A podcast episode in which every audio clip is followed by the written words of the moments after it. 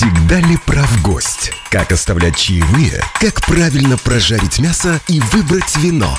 Горячая премьера сезона на Радио Болтком «Открытая кухня». Авторская программа ресторанного гуру Валерии Ивановой. Открытый разговор с экспертами, розыгрыш призов и даже м-м, дегустации в прямом эфире. Каждый понедельник в 17.00 на Радио Болтком. Добрый вечер, дорогие радиослушатели. В эфире программа «Открытая кухня». И сегодня мы обсуждаем проблему а, миграции населения, проблему на рынке труда. И в связи с этим я позвала а, своего такого уже человека, которому я доверяю, человека, которого знаю не понаслышке, а, с которым мы сотрудничаем.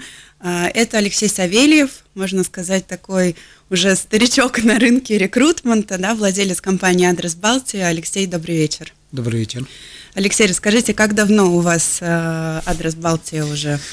Ну, вообще бренду 23 года.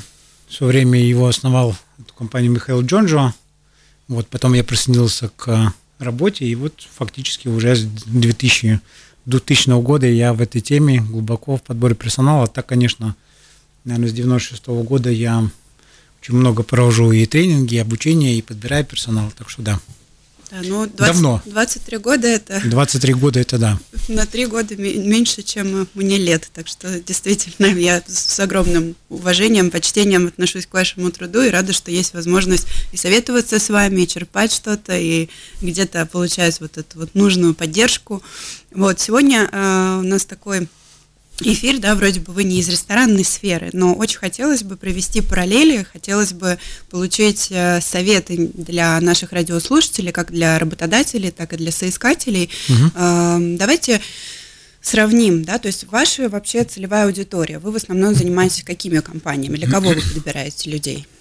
Ну, смотрите, у нас всегда была специализация, мы работали и работаем с топ-позициями, мы ищем исполнительных финансовых маркетинговых директоров. Мы много работаем с IT, это программисты, разработчики, системные администраторы. Мы много работаем с high-level продавцами. Uh-huh. Это не те продавцы, которые находятся в магазине. Мы ищем, конечно, таких B2B или key аккаунт продавцов, которые там совершают миллионные сделки. Uh-huh. Мы много ищем главных бухгалтеров, финансистов, э, финансовых аналитиков и, наверное, конечно, производственные специалисты. Это тоже частая тема потому что технологии пищевого производства, э, технологии производства какой-то там не пищевой продукции, это тоже наша тема, которая часто бывает. Угу. Поэтому, наверное, специализация топы и э, high-level специалисты в продажах, угу. в, в IT, в производстве. Угу. Сталкивались ли вы лично с ресторанным сегментом э, и как вы его оцениваете с точки зрения вот рекрутмента на данном моменте? Да, мы с ним сталкивались, я не могу сказать, что так очень плотно и много, потому что все-таки ресторанный бизнес имеет свою специфику, как, наверное, впрочем, и рынок туристических компаний угу. или журналистика, там как-то все обычно происходит по-своему. Ну да, мы искали иногда и директоров ресторанов, угу. да, и искали технологов, которые там выстраивали карту меню и а, рецептуру приготовления определенного блюда, да, было так, что я эту сферу знаю, ну так, я бы сказал, мимоходом. Угу. Наверное, это будет правильно, так если угу. я скажу. Хорошо. А, если мы говорим про в целом ситуацию на рынке, да, не разделяя ее на вашу целевую аудиторию, мою, а, сколько на данный момент у нас рабочей силы, то есть людей, которые вот готовы завтра прийти и стать сотрудником какой-то компании? Угу. У меня, кстати, Валерий, в этом плане вообще очень странное такое впечатление, потому что мне кажется, что работодатели и работники как будто живут параллельных реальностей. Угу. Потому что работодатели жалуются, что не могут найти себе хороших работников, а работники говорят о том, что мы не, могу, мы не можем найти работу, и когда начинаешь каждый конкретный кейс разбирать, то сразу понимаешь, почему. Одни не могут найти работу, а другие не могут найти работника. Ну, по разным наблюдениям, тут очень много действительно спекуляций и точных цифр мы в текущий момент не имеем. Надо, наверное, сказать, что в Латвии порядка там миллион девятьсот населения, да, там те, которые уезжают, приезжают. А по моим наблюдениям на рынке труда, если мы отнимаем бабушек, дедушек, пенсионеров, детей, школьников, а убираем какие-то государственные структуры, наверное, на рынке в среднем будет 700-800 тысяч активно работающего населения, что, конечно, очень мало. Да, да безусловно. Очень. Вот. Некоторые специалисты, некоторые мои коллеги вообще даже очень скептично говорят, что это порядка 600 тысяч. угу. всего, да, поэтому, конечно, вот с этим, с этим-то контингентом мы имеем, мы имеем дело, да. Угу. А, вы тоже, насколько я знаю, часто публикуете вакансии в социальных сетях, да, то есть не только на вспомогательных сайтах, где есть и база уже кандидатов и так далее, но и там в том же Фейсбуке.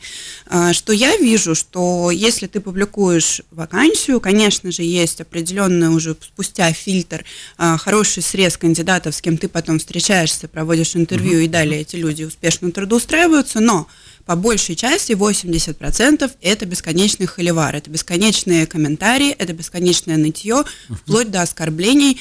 А, там последнее, что на той неделе я получила, да, давай ты мне за такую, а, а, значит, ставку в час будешь еще и пивасик наливать. Угу. Ну и там, естественно, бывают и матные слова, и проходятся по твоей угу, внешности, как по рекрутеру и так далее, да, что ты вот такая вот, иди давай унитаз еще мне помой.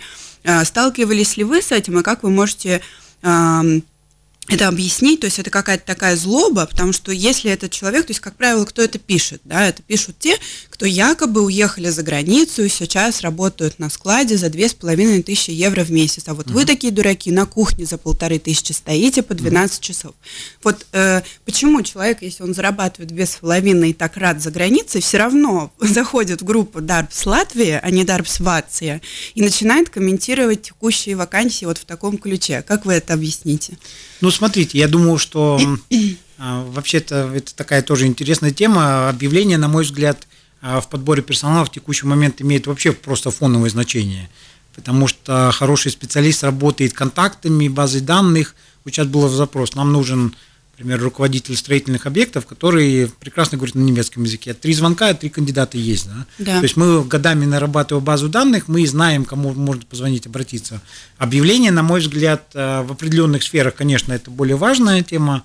Оно несет больше информационный фоновый вариант, что вот такая-то компания, такой-то ресторан ищет себе персонал. Но относительно хейтеров, ну что могу сказать? Ну да, есть много людей неуравновешенных, которые недовольны жизнью, Потому что, видите, ну вот э, та же самая тема, человек, который работает на складе за 2200 евро или 2500, да, то есть если так все хорошо замечать, что же он влезет в интернет и комментирует? Ну, скорее всего, он сливает какой-то свой негатив, он, э, опять-таки, обвиняет всех других. Много людей, которые живут в логике «виноваты все». Начальник, мама, страна, все не так, он-то, он-то с ним-то все в порядке.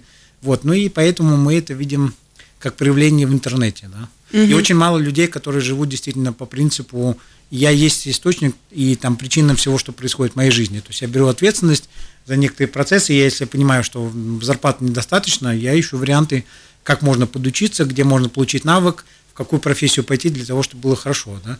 Вот, я думаю, что на некоторые такие комментарии по поводу того, что еще пиво принеси мне за такую ставку, вообще не стоит отвечать. Я не отвечаю. Ну и прекрасно. Может быть, несколько лет назад я еще мне, как вы мне там до эфира сказали, там, доказывать, что нет, мы не такие. Мне да, хотелось, да. да, защитить ресторан и сказать, что действительно здесь там классные рабочие условия, это есть куда расти. То есть сейчас я просто понимаю, что если человек изначально настроен тебя оскорбить, что угу. ты там будешь этот да, бисер, да. да, метать, нет никакого смысла. И у него, может быть, вообще нет желания обсуждать вакансию. Он хочет слить свой негатив, да, показать, подняться, опускает другого или унижает другого, подняться и показать, насколько он крут и мощен. Ну и зачем с таким человеком разговаривать, наверное, не стоит. Угу. А насколько вот часто вы встречаете еще вот есть такой момент, э, что люди не перестали э, читать. То есть они реально не умеют читать. Черным по белому может быть написано четкая и локация, и оплата, и часы работы, и обязанности. Человек все равно тебе напишет личное сообщение, спросив, а во сколько приходить на работу. Да, то есть, ну, э, у меня такое иногда ощущение, что я пишу на каком-то другом, не на гос языке, что меня не слышат, не понимают, и человек, ну, ты тратишь потом время, да, на это, чтобы открыть это сообщение, еще раз все размусолить. Почему? То есть люди видят только зарплату, а все, что там написано, что требуется, например, опыт для этой вакансии, это уже не важно? Я думаю, Валерий, тут несколько причин. Ну, во-первых, смотрите, бывает э, тип людей, которые действительно никогда не воспринимают информацию письменную. Ему mm-hmm. нужна всегда коммуникация. У нас, например, при организации тренингов очень часто бывают случаи, когда написали информативное письмо, разместили пост в Фейсбуке, отправили всем. За 10 минут до мероприятия звонит человек, который говорит, так где же надо быть? То есть ему а, всегда нужна коммуникация. Ну, кстати, с клиентами такое можно увидеть. Есть люди, которые никогда не отвечают на mail, никогда. Им надо только звонить. Есть люди, которым, которым только в WhatsApp возможна коммуникация, и они прекрасно на это реагируют. Э, поэтому бывают случаи, когда человек просто действительно очень коммуникабельный, он читает информацию, он не может работать с текстом. И для него нужна, например, там, персональная коммуникация. Ну а второй момент, да, мы все, например, понимаем, что современные там, кандидаты, особенно молодые, у них дефицит внимания, они не могут воспринять что-то более такое Э, длинное прочитать до конца определенный текст, потому что все привыкли там короткий пост, комментарии, видео, да, и он просто не дочитывает до конца, да. Да, я, кстати, тоже такой эксперимент делала. Есть э, такая опция, ну, вы видели наверняка, в Дарпс Латвии, что ты можешь поставить такой как будто постер, плакат, где будет четыре предложения с э, информацией основной, а можешь выложить красивый большой пост с описанием там всего-всего, что предлагает данный ресторан, с красивой фотографией, да, и чаще всего никто не обратит внимания на вот это вот описание с фотографиями, и просто вот увидят эти три строчки, только тогда отклик отправят. Тут вообще это вот... такая очень небольшое отступление. Э, смотрите, когда, когда не было интернета, было мало текстов, их в основном писали профессиональные люди, журналисты, ученые, там, э, писатели, и, соответственно, ответственность за восприятие текста лежала на том человеке, который читал. Угу. Потому что было изначальное доверие тексту. Теперь текстов много, текст можно писать любой дурак, и фактически доверия к тексту нету. И что происходит? Мы сейчас все, вы даже обратите внимание, как мы читаем, мы все как серферы. Мы скользим по волне информационного текста, и мы хотим выкладывать главные моменты. Да? И если вдруг что-то интересно, мы ныряем глубже и тогда смотрим информацию там. Поэтому mm-hmm. иногда, может быть, кстати, подача информации рекрутером, человек, который ведет, э, ведет подбор, он должен позаботиться о том, чтобы он как полуфабрикат был, этот текст готов э, к восприятию, его можно легко было переработать, да, и, соответственно, дальше. Ну и это отдельная тема, когда люди, например, читают Head of Legal, руководитель юридического департамента, а, руководитель, и все руководители начинают складывать информацию. Да? Это, mm-hmm. кстати, характерно не только для ресторанной сферы или а, бухгалтер, какой бухгалтер, все, не важно, что это был главный бухгалтер, поэтому эта проблема есть, да. Вот, ну, не говоря о том, что ну, там... То, что вы вот сейчас сказали, там есть хотя бы какие-то слова, да, ключевые. Да. ключевые. А я помню ситуацию, когда была вакансия технолог э, по лакам и краскам, да, Э, и присылали CV люди, которые вообще никогда не связаны были вот с химическим с химической промышленностью, да, там, я не знаю, с э, а, технологами, я не знаю, с, ну, вот, вот хотя бы с чем-то, что я сейчас перечислила, то есть присылали из серии люди, там, которые там, администратором просто в кафе работали, или э, продавец в магазине. Ну, то есть вот насколько, как это может в голове не укладываться, да, что если это настолько узкопрофильная специальность, то, наверное, у тебя должно быть и образование, и опыт работы, скорее всего, на каком-то химическом там, да, производстве. Ну как? Вот здесь. Здесь даже слова синонима никакого нет, которое было бы близко с его занимаемой должностью. Это, кстати, наверное, не очень хорошо говорит о кандидате, потому что который, не разбираясь, высылает всем подряд. Да, высылает всем подряд, то, наверное, нехорошо. Ну и вплоть до курьезных вариантов, когда человеку задают вопрос, типа, а вы прислали нам свое резюме, а, знаете, моя жена там всем высылала, наверное, и вам выслала, да? А, ну, понятно. может быть, и такой вариант, да? То есть жене, например, надоело, что он сидит дома, а давай-ка я попробую его на позицию технолога отправите, может быть, может и прокатит, может его возьмут, да. Вот, ну и опять-таки там а, восприятие людьми своих профессиональных компетенций и какой-то, и, кстати, сразу вот этот вариант о, о, о восприятии границы компетенции, что я могу и что не могу.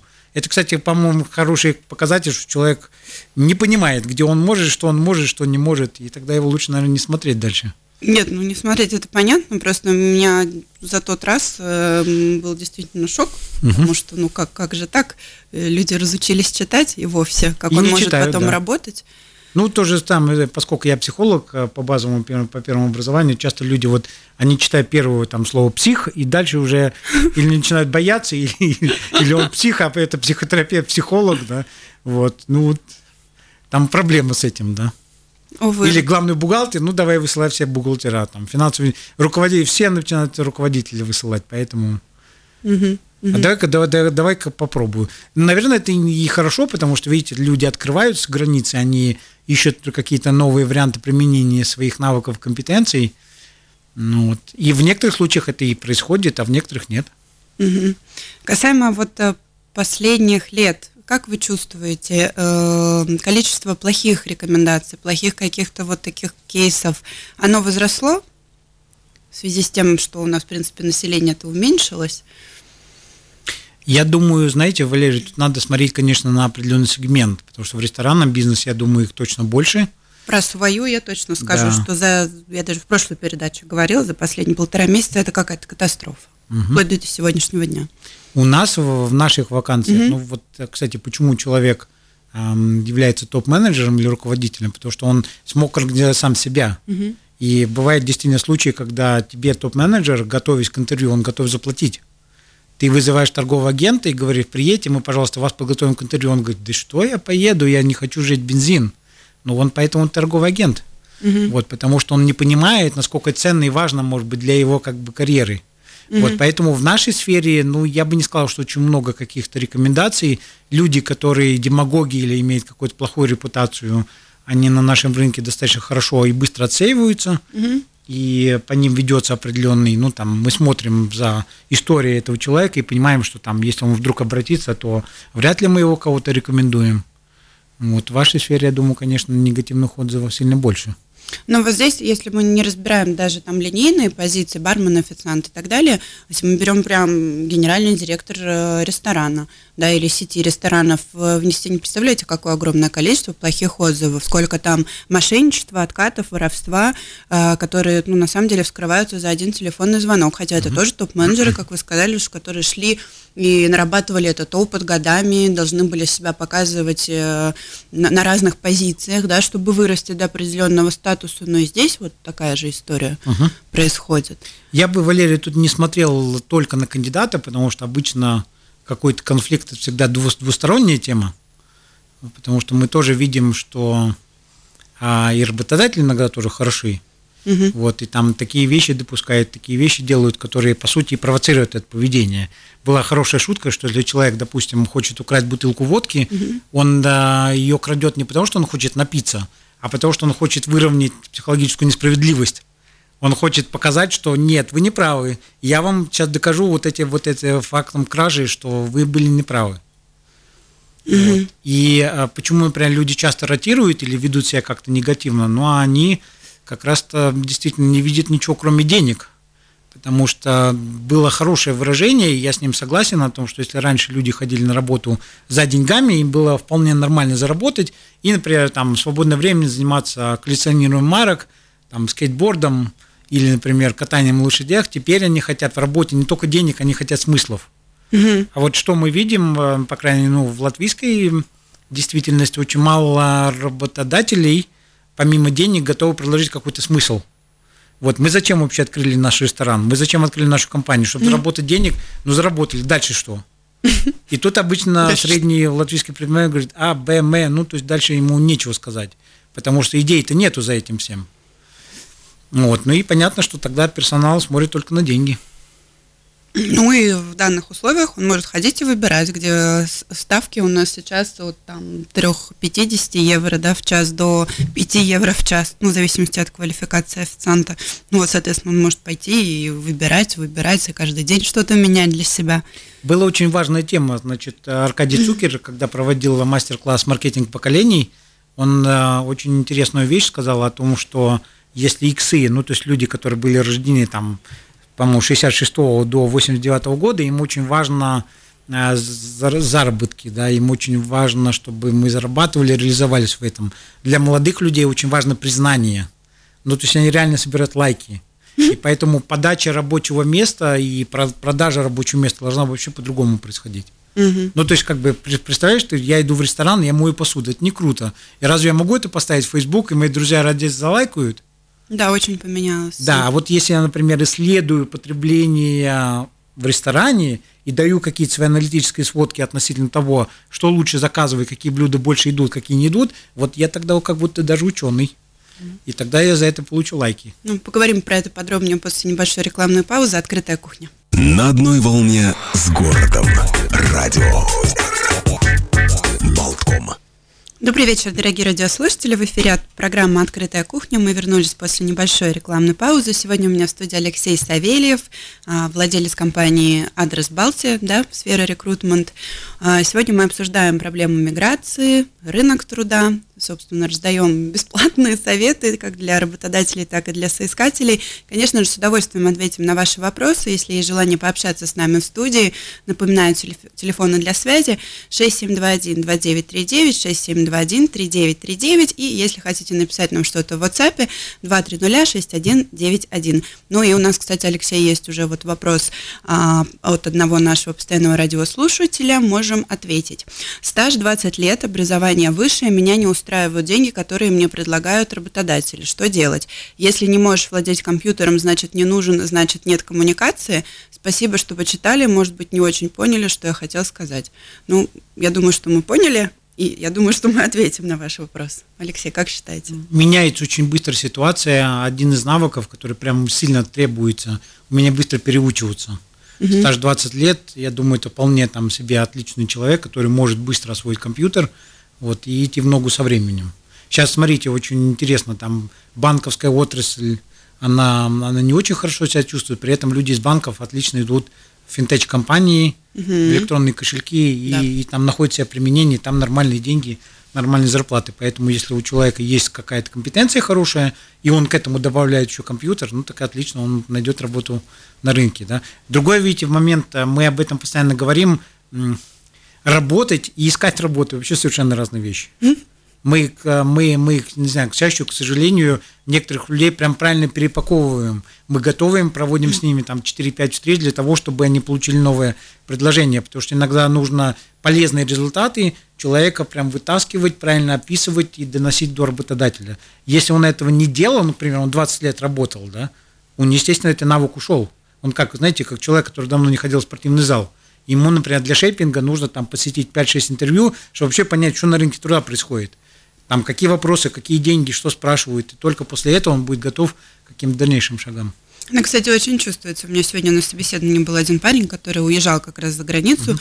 а, работать, вернулся, и он говорит, я так давно не был на собеседованиях, да. и видно, хотя человек в этой сфере давно, но есть определенное, вот он теряется, да, что а как отвечать, как себя вести, а, насколько я сейчас там презентабельно да. выгляжу и так далее. То есть просто Верно ли, да? теряется. Мы, например, даже когда работаем с кандидатами, которые просят помощи в этом вопросе, и мы их просим составить два списка. Первый список желаемых компаний, где он хотел бы работать, и второй список ужасных компаний, где он не работал даже бы в условиях, когда он вот голодает себя и в условиях голодной смерти. И как ни странно, но мы отправляем людей сначала в эти ужасные компании потому что он там ничего не ждет, он не хочет там работать, но зато он понимает, какие вопросы задают, какая ситуация на рынке, что там платит коммерческому директору, какие бывают варианты, какие задачи. И когда он для шейпинга прошел 5-6 таких интервью, он уже выходит на компании желаемые, потому что если обратно ты идешь, там нехорошо, ты хочешь в эту компанию, ты волнуешься, и плюс у тебя, опять-таки, нет практики прохождения рабочего интервью, и ты, соответственно, интервью с треском проваливаешь. Угу. Нужно наоборот делать. Да, кстати, очень интересная такая стратегия. Да. Не задумывалась, классно. А еще, знаете, самое интересное, когда ты, например, как кандидат и в какой-то там пятой вот этой компании ужасной, да, тебе говорят, Валерия, вот деньги, вот контракт, когда вы выходите.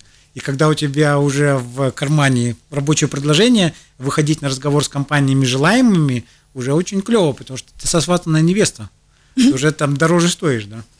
Валерия сосватана невеста. Ну, Валерия, да, я, я не поняла. Тогда. Да, я поняла.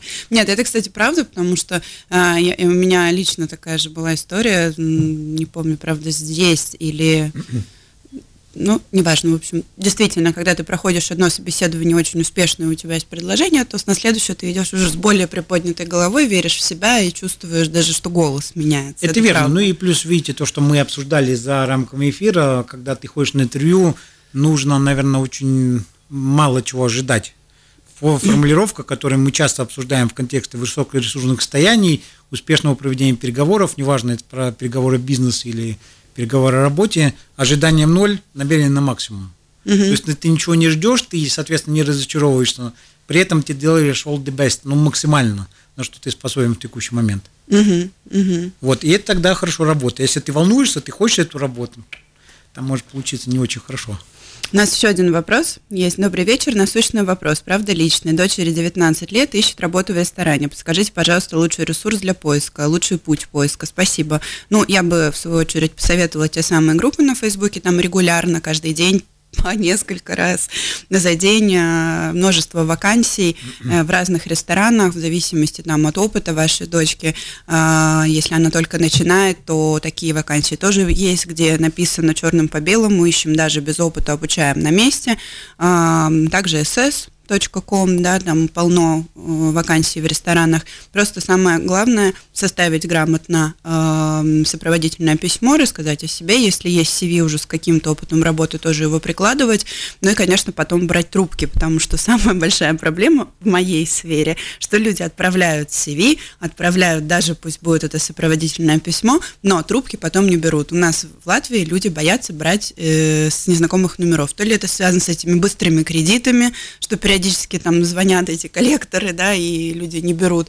Но я поэтому всегда еще смс пишу, что добрый Я думаю, день, что это опять-таки связано с определенным каналом коммуникации.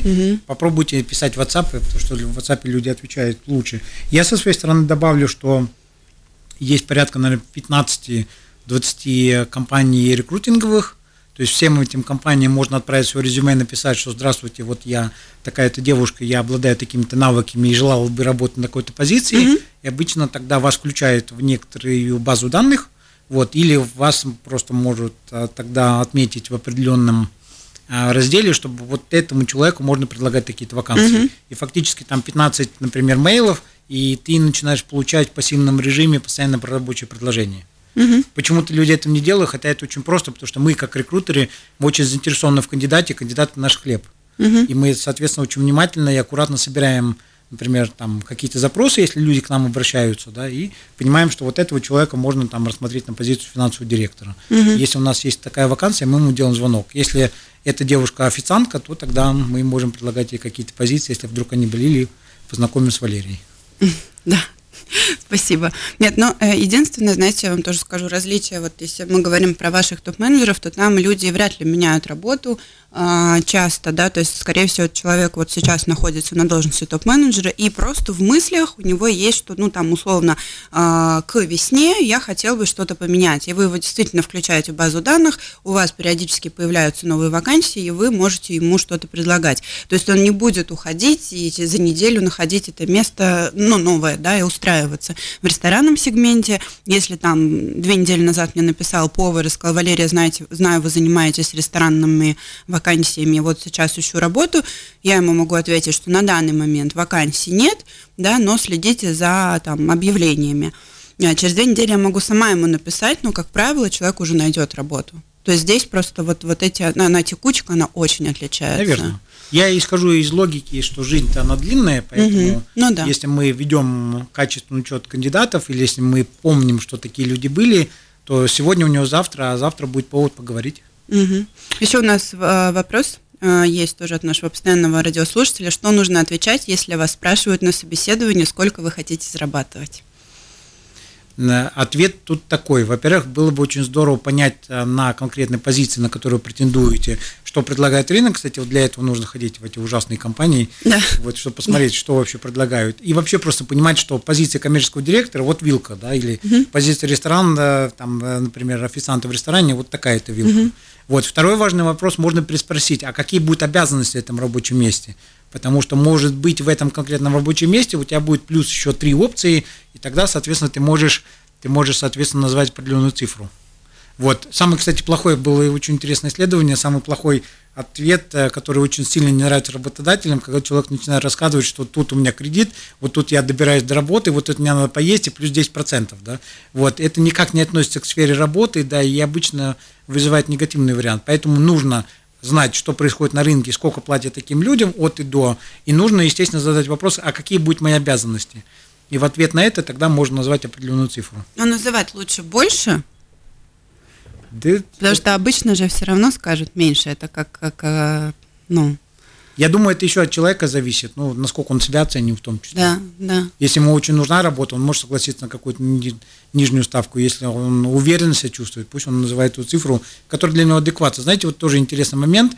в, в продажах или в работе с кандидатами мы очень часто прорабатываем вот эту идею. Если ты внутренне считаешь эту цифру для себя неадекватной, ну типа 1200 это не про меня, то ты вряд ли ее получишь на интервью.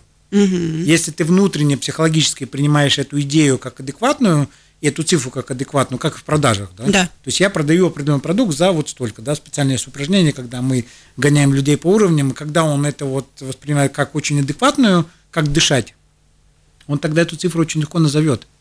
Мне кажется, нужно еще разбираться, э, что, например, заявленная зарплата, она на испытательный срок. Uh-huh. Далее по достижению результата, то есть есть некая уже мотивация, вы там получаете в полтора раза больше, или ну, там да. у вас идет какой-то бонусный процент. Тогда можно согласиться на что-то меньшее, зная, что от тебя зависит получение больших результатов.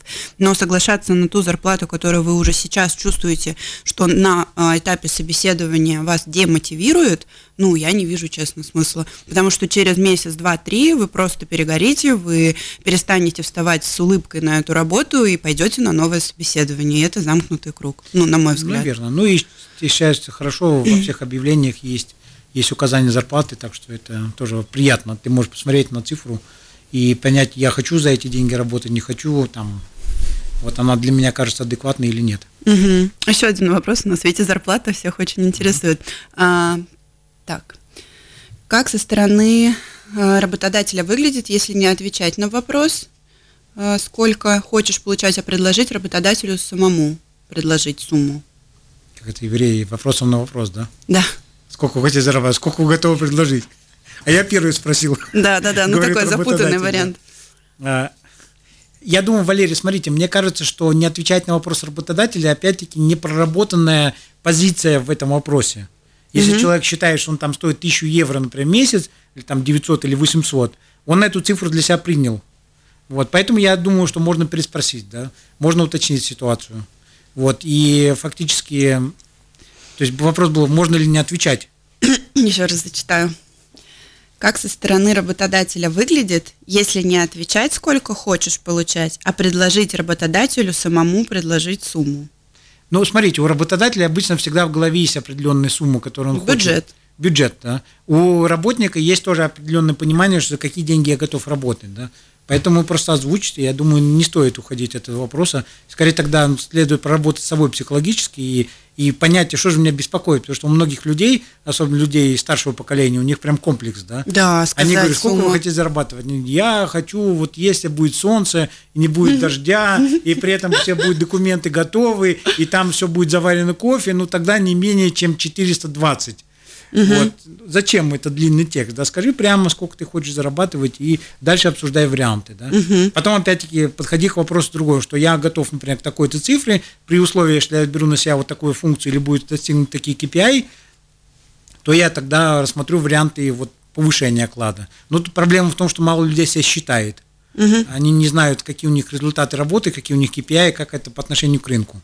Угу. Угу.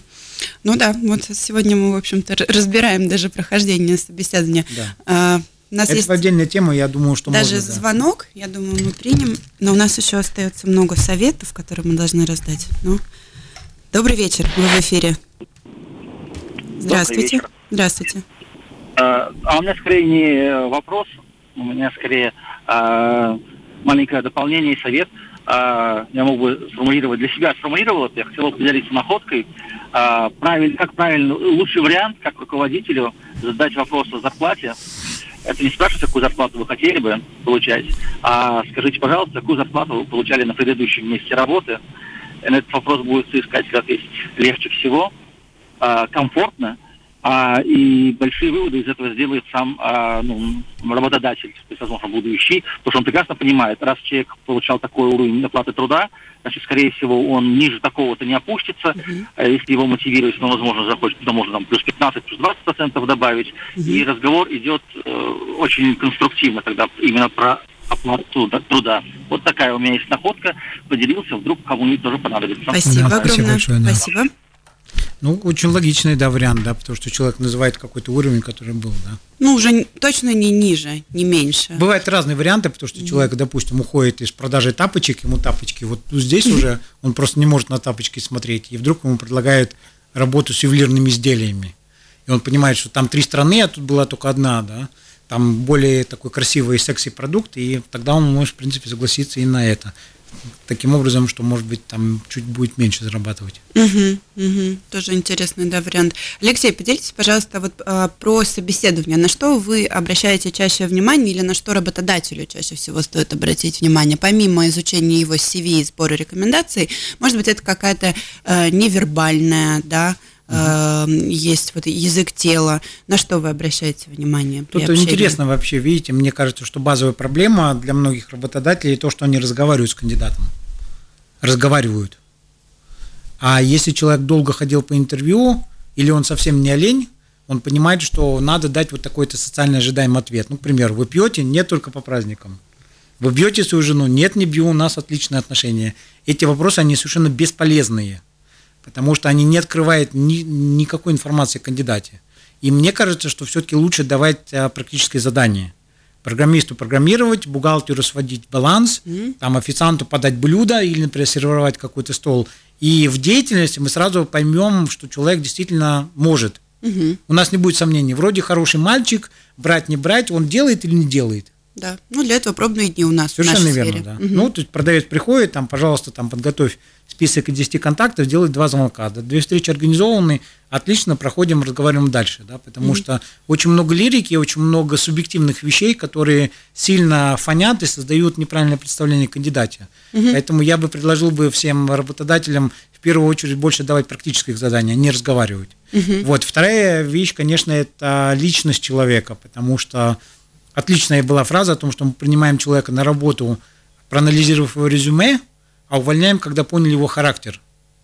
Потому что человек в ходе работы начинает показывать, что он прям опаздывает, что он, например, постоянно ссорится с коллегами, он постоянно лезет ну, в какой-то конфликт, или, например, он а, не перезванивает клиентам. Угу. Вот. И вот что-то такое про его характер, про его ценности. Да? Ну или, например, он стоит в зале в торговом, а у него в голове мысли, что чего они мне мозг выносят конечно, такой установкой нехорошо ты будешь работать с клиентами. Поэтому помимо практических заданий я бы всегда исследовал бы личность человека и смотрел, какие у человека ценности. Угу. Исследуя личность, можете ли вы на этапе проведения собеседований эм, выяснить, есть ли у человека, например, зависимости, вредные привычки, которые потенциально будут вредить качеству выполнения работы? Эм, обычно, вот э, это, кстати, хороший и отличный вопрос, потому что бывают случаи, когда этого никогда никогда не скажешь. Например, употребление наркотиков или когда человек там пьет, но пока это не видно по его фейсингу, внешнему фасаду, эм, это можно использовать, э, для этого используют специальные тесты, которые очень быстро определяют склонность к каким-то нехорошим зависимостям, конфликтность поведения и так далее. Есть, например, профессия, вот мы недавно обсуждали тему морскую, моряков обязательно тестируют на склонность, например, к алкоголю, наркотикам, суицидальным наклонностям и конфликтность поведения, потому что никому не нужно, чтобы где-то в, в Атлантическом или Индийском океане человек вышел за борт, ну, со всеми, соответственно, последствиями, да, разборки, Понятно. полиция, угу. там а, что-то сообщает родным и близким, а человека проверяет на определенные вещи. Так вот, я думаю, что при наборе людей, конечно, есть очень хорошие технологии, которые очень быстро определяют, что у человека есть склонность, например, к наркотической зависимости, он курит марихуану, вот, или он пьет. Или, кстати, еще та же интересная тема, которая тоже исследуется и достаточно хорошо диагностируется склонность к несчастным случаям на производстве. То есть он постоянно себя режет, бьет, он бьет посуду, он падает, он обваривает себя. То есть это тоже ну, отсутствие вним... Э, карди... Э, концентрации, да. внимания. Это просто определенный да. психологический тип, да. который имеет э, пониженную, пониженную, пониженное внимание к вот к рабочим и высокую склонность там, получить травму на рабочем производстве. Угу. Как вы считаете, вот э, настолько сильно распространенная проблема того же алкоголизма в ресторанной сфере, связана ли она с тем, что э, большинство из людей, работающих в ресторанах, э, очень сильно эмоционально истощаются? Потому что каждый день через них проходит огромное количество а, гостей, которые приходят то с хорошим настроением, то с плохим, а тебе все время нужно улыбаться и дарить праздник. Вот э, как психолог, что вы думаете на этот счет? Я думаю, тут, конечно, все очень индивидуально. Ну а то, что да, высокая проходимость и много людей, с которыми приходится общаться, тут просто нужны определенные технологии, сбрасывать стресс, еще лучше его не брать в себя. Ну вот, а если человек сбрасывает стресс, э, выпивая вечером mm после смены, или еще хуже во Мож, время смены? Можно спиться, да. Можно спиться, большинство можно спиваются. Спиться, да. К сожалению, да. А как, э, какие вот методы мотивации лучше использовать, чтобы вот, ну, понятно, там, в зависимости это другой разговор, ну, вот в целом, чтобы человек э, показывал свою лояльность к предприятию, будь то ресторанный сегмент или производственный, вот как вам кажется, что лучше использовать помимо денег? Мне кажется, Валерий, тут э, мы уже упомянули этот момент, нужна идея. А если идея вот не это, особо человек горит ей? Вот это, кстати, вопрос руководителя, создать определенное место или идею, за которую хочется работать. Потому что деньги, понятно, всем нужны, и все зарабатывают деньги, но если кроме денег ничего другого нету, зачем этот ресторан работает? Какая у него мысль? Это да, мы обсудили. Да, Я просто имею в виду, питание. то, что для всех же мотивация разная. Вот, например, меня никогда в жизни ни на одном рабочем месте не мотивировали тимбилдинги, я их терпеть не могла.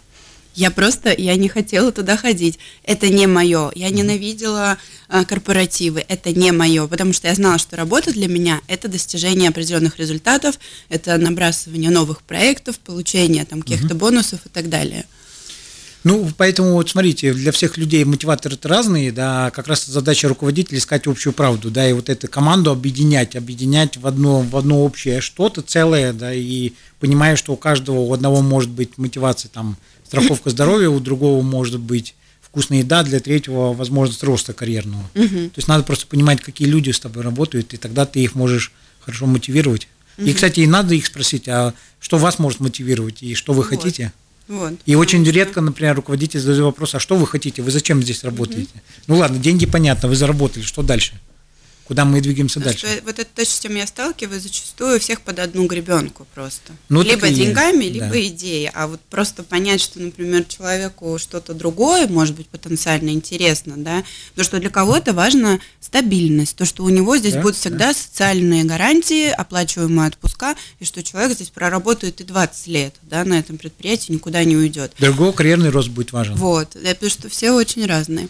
У нас остается не так много времени. Э, давайте, да, буквально вот э, тезис на какие-то советы для работодателя. Что можем вот сегодня мы подарить? Я даже хочу написать э, некоторый обобщающий пост по результатам последних разговоров. Не видится, что если вы работодатель, и вы хотите найти себе хорошего работника или хороших работников, тут надо уделить внимание следующим пунктам. Первое. Вы должны очень четко описать и сформулировать требования к должности. Mm-hmm потому что мы часто сталкиваемся с тем, что нужен официант, нужен продавец. Главное, что продавал, главное, что там носил блюдо. Нет, не это главное. Много еще других моментов. Попытайтесь его максимально подробно описать. Это раз. Угу. Второе, действительно используйте разные каналы привлечения кандидатов, потому что объявление работает условно, условно хорошо. Поэтому если у вас нет базы данных или каких-то контактов, нет наработок, будет трудно.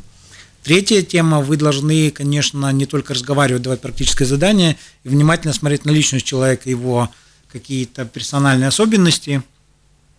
И, конечно же, работать над созданием вот этого образа, согласно той китайской поговорке, что не надо ловить бабочек, заботьтесь о саде, они сами прилетят.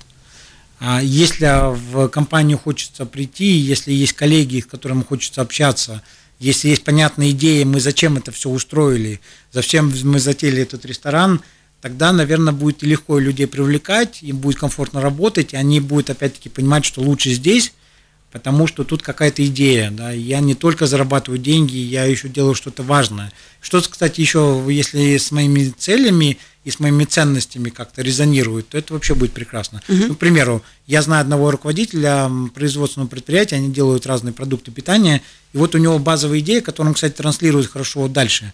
Мы хотим вкусно кормить людей. И у него он подбирает людей, которые тоже разделяют ценность.